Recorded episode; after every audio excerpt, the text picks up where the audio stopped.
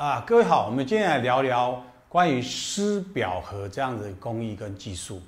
湿表盒呃，现在的应用范围相当的广，好比我们那个纸盒啊、彩盒之外，其实湿表盒就是已经慢慢可以取代我们所谓的伴手礼或者礼盒，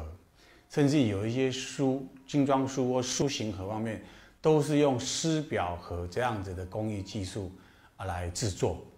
那呃，湿表的本身它有一个是呃表面材跟基材。基材的话，我们一般会选用大概就是呃灰纸板啊，或是我们所谓有人用一点密集板啊，这样这样子的一个材料为基材。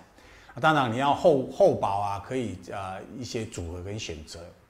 那它的表背材，我们啊会用几种可能性，有人是大概用啊这种布人造皮啊，或是一些啊商务面的皮啊啊那个呃 PE 皮啊来来表都可以。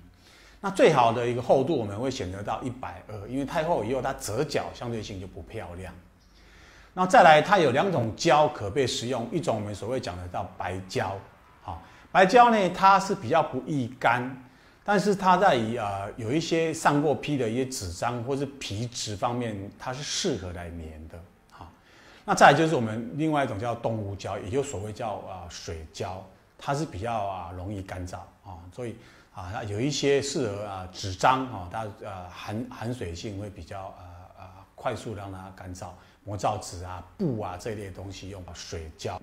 那么两者之间的价钱比是一比三。那有一些啊假性粘着的部分产生，就是它有一些气泡或是边缝处有一些新奇的效果，就是